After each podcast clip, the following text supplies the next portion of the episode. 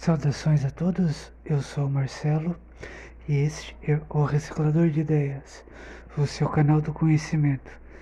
Hoje eu trago um pensamento sobre carona, a possibilidade de se locomover de casa ao trabalho utilizando-se do princípio de carona.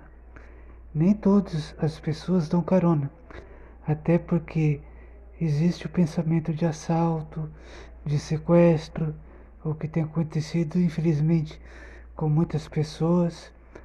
E se você for analisar, táxi tá caro.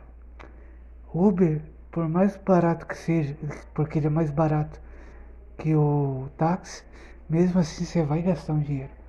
Ônibus, todo dia também, é, fica um preço meio que salgado. Se a pessoa tiver a oportunidade de se locomover a pé para o serviço, é uma coisa, mas e se estiver chovendo? Como é que fica?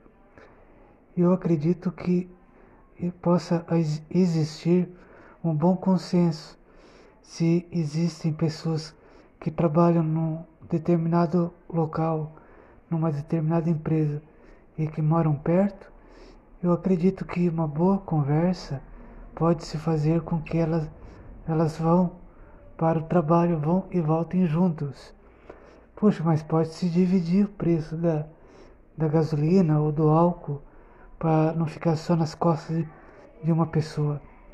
Eu lembro bem que em São Paulo, quando morei lá, havia uma tática que assim, havia uma ideia que pessoas que trabalhavam no, na mesma empresa faziam rodízio de carona. Por exemplo, segunda-feira era um que ia e pegava os colegas e levava para o serviço e trazia de volta.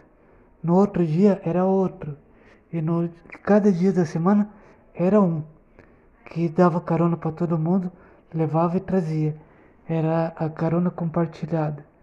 Eu acredito que é uma boa ideia e há um bom consenso entre eh, os colegas de trabalho se puderem estar fazendo esse tipo de atividade, não vai sair caro para ninguém, todo mundo se ajuda, aí ó, a passagem de ida e volta, ou só a ida ou só a volta, sendo combinado entre todos, fica uma coisa prazerosa, ninguém anda sozinho Está todo mundo acompanhado e só há benefícios.